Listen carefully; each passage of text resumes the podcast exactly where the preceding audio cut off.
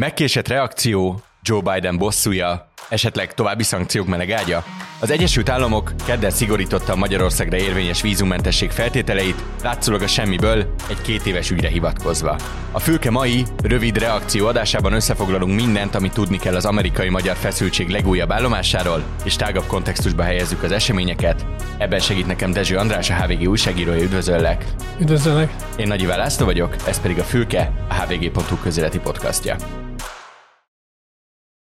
Kezdjük rögtön a legelején. Össze tudnád-e foglalni így pontosan, hogyan szigorította a magyar vízummentesség és beutazás feltételeit az Egyesült Államok kedden? Magyarország részese a vízummentes programnak, ez azt jelenti, hogy könnyedén be tudnak magyar, magyar állampolgárok, magyar útlevélre rendelkező emberek utazni az Egyesült Államokba, elméletileg ugye ezt jelenti.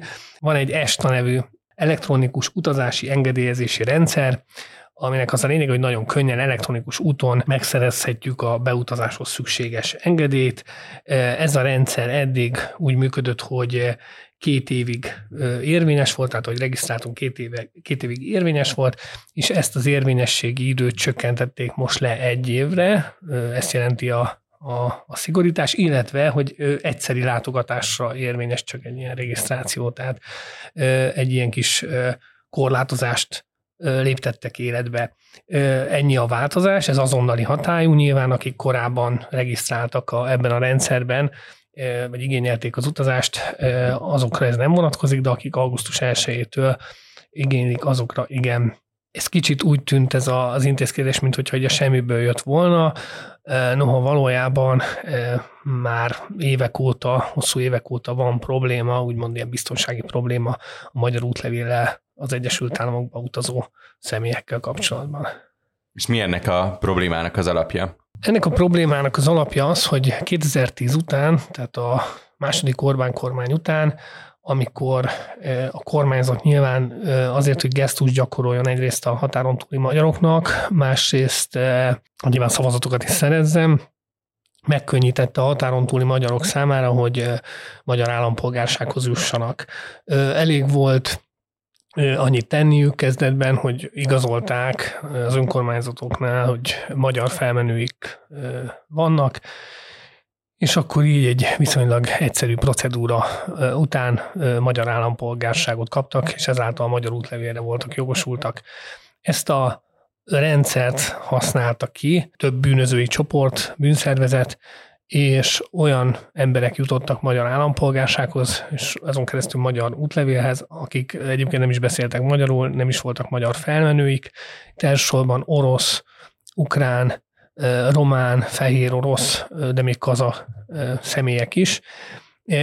Nyilván nekik azért volt szükségük magyar útlevélre, mert hogy ebben a rendszerben, amiről beszélek, tehát az a vízummentességi program, ebben már kétezer-nyolc óta benne van Magyarország, és hát nyilván a Schengen övezetben is könnyebben tudtak így mozogni, úgyhogy hát ilyen bűnszervezetek álltak erre rá, hogy megkenjenek hivatalokat, közvetítőn keresztül megszerezzék ezeket a papírokat. Ezt nyilván észlelték a magyar hatóságok is, szigorítottak is, ez azt jelentette, hogy egy idő után okmányirodá, ilyen, igen, kormányablakoknál lehetett igényelni állampolgárságot, tehát kicsit szigorúbbak voltak a feltételek, de mindez nem, adak, nem akadályozta meg azt, hogy például az Egyesült Államokban több száz, kétezer-tizenhét környékén, tizennyolc környékén hétszáz olyan ember jutatott be, akik valójában nem voltak magyarok, de magyar, áll, magyar útlevéllel rendelkeztek.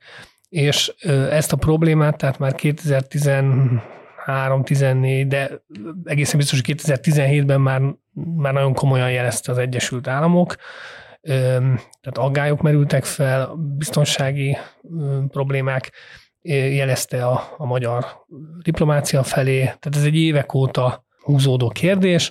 kétezer-húsz végén úgy döntött az Egyesült Államok, hogy ezt a maga módján orvosolja, és akkor azt csinálták, hogy azok, akik magyar útlevéllel próbáltak beutazni az Egyesült Államokba, de a papírjaik szerint nem Magyarországon születtek, azokat hát nem engedte be, illetve megnehezítette számukra a, a bejutást, tehát ugyanúgy kellett igényelniük vízumot, mintha nem lennének ebben a vízummentességi programban benne. És, és az azt is jelenti, hogy az ESTA egyébként annak a kiállítás az egy tizennégy dolláros viszonylag hamar egy napon belül online intézhető átfutó procedúra, miközben egy vízumhoz be kell menni a követségre, időpontot foglalni, az hónapok, több száz dollár, stb. Igen, illetve van ilyen elbeszélgetés is. Tehát nyilván egy ilyen, akkor úgy, úgy volt vele az Egyesült Államok, hogy akkor a saját kezébe veszi ezt az úgymond átvilágítást, ha már a magyar állam nem képes arra, hogy átvilágítsa ezeket az állampolgárokat, vagy idézőjeles állampolgárokat, és akkor elvileg ezzel úgymond lekerült a napirendről ez a téma. Nyilván a határon túli magyarok, tehát akik nem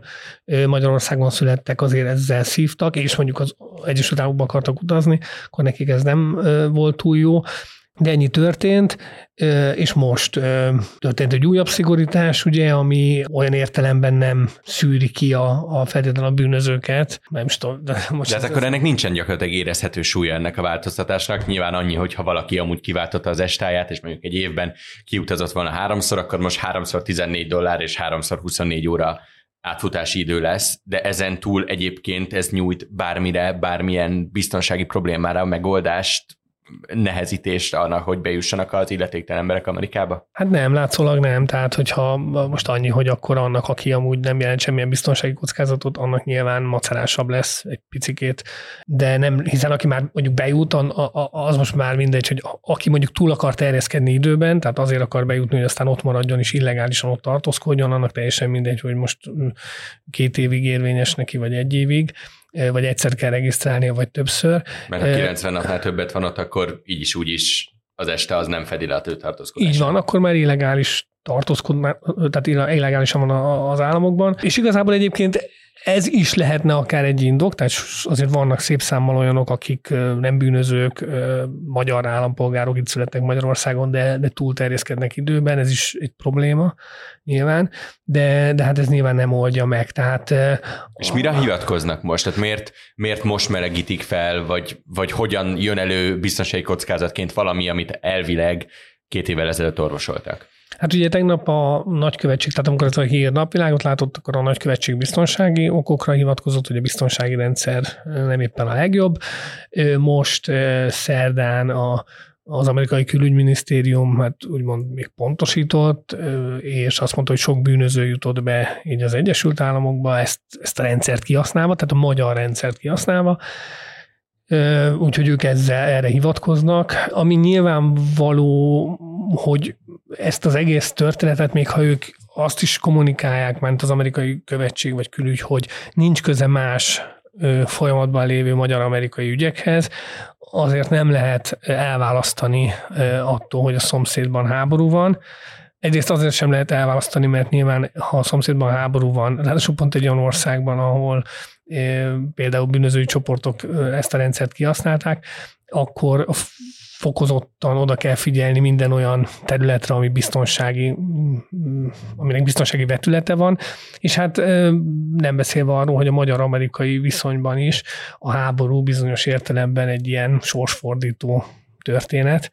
Tehát magyarul nem lehet az amerikai-magyar kapcsolatokat leválasztani ettől a lépéstől. A magyar kormány hogyan reagált erre a lépésre?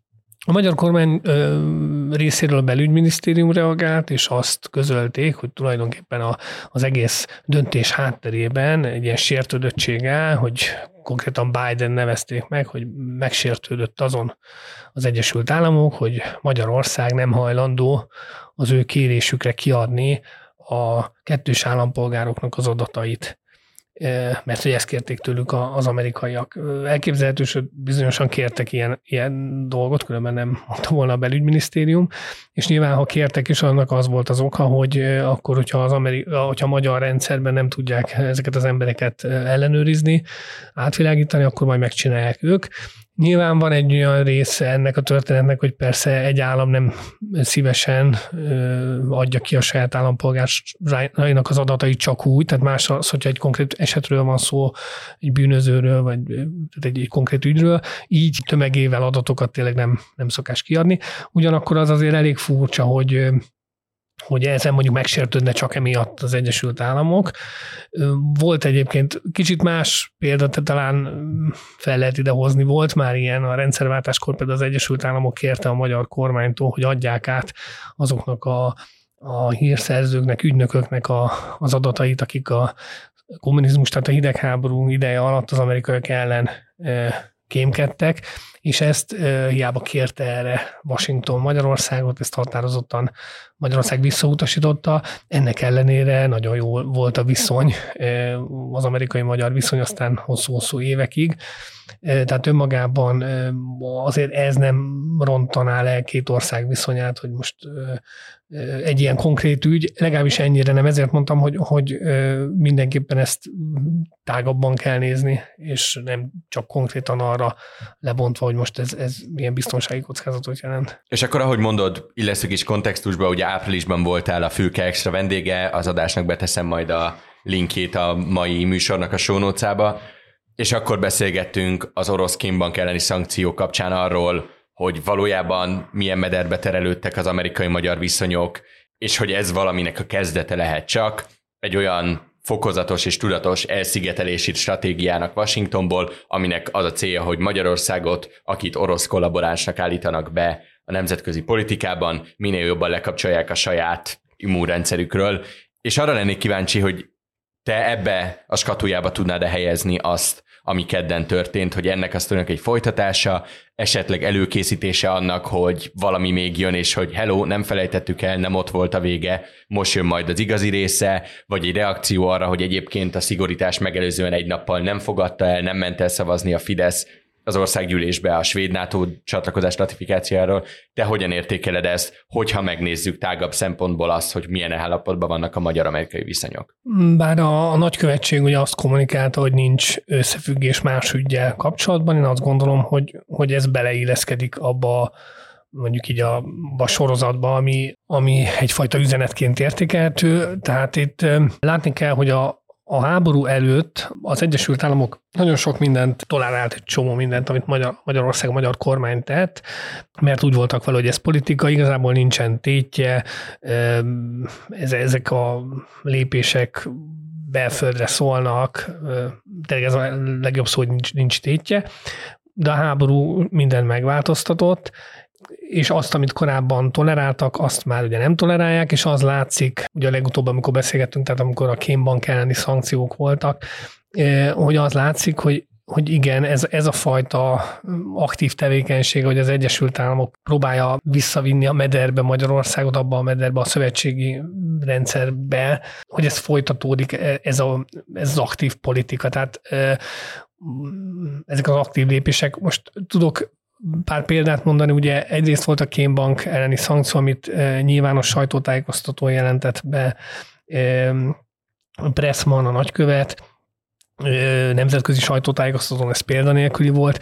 Legutóbb a Pride-nál volt egy nagyon látványos húzásuk, hogy a nagykövet egy bulit tartott, e, nagyon sok vendéggel, ott voltak celebek, közéleti személyiségek a kulturális életből, a rezidenciáján volt ez a, ez a buli, ez is egy üzenet volt, kiadtak egy közleményt, amiben meg is nevezték Magyarországot, egy olyan államként mutatták be, amelyik nem tiszteli ugye a, a emberi jogokon belül ugye az el em bé té kú jogokat. Ez, Sőt, hát ugye a több tucat másik követséggel együtt is beleálltak az el em bé té kú ügyekbe Magyarországon. És azt lehet mondani, hogy ők voltak ugye az egésznek a szervezői, tehát a több tucat követség, az, az, gyakorlatilag az, az, az, az olyan üzenet volt, hogy oké, mi vagyunk az Egyesült Államok, és, és indítunk valamit, és mögénk áll tulajdonképpen egy csomó ö, olyan ország, amelyik egyébként Magyarország szövetségese.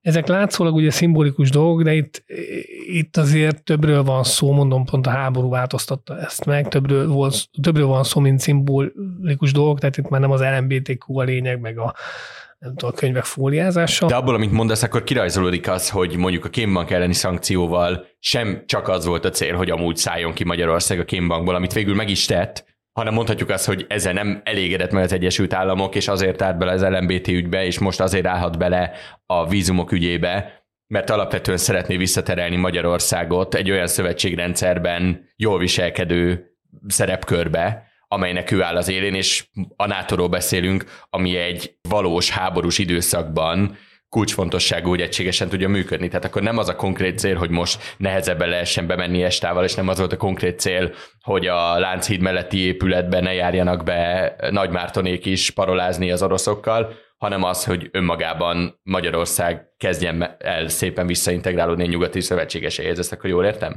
Igen, tehát arról van szó, hogy Magyarország nagyon, ugye ahogy az é út is, é ú-ban is mondjuk itt trollkodik, az é ú-val is van egy vitája, de a nátón belül is csinálja ezt, ugye azok a kijelentések, amelyek arról szólnak, hogy, hogy a nyugat mindenért felelős, Amerika felelős a háborúért, Oroszország vagy gyakorlatilag szinte el sem ítélik, nagy nehezen, ha kell, akkor elmondják, hogy hát igen, egy agresszor, tehát akadályozzák ugye a törökökkel együtt Svédország vagy Finnország NATO csatlakozását, amely, amely ami már mint a csatlakozás alapvetően a szövetség érdeke, hiszen minél többen vannak a szövetségben, ez egy védelmi szövetség, annál erősebb.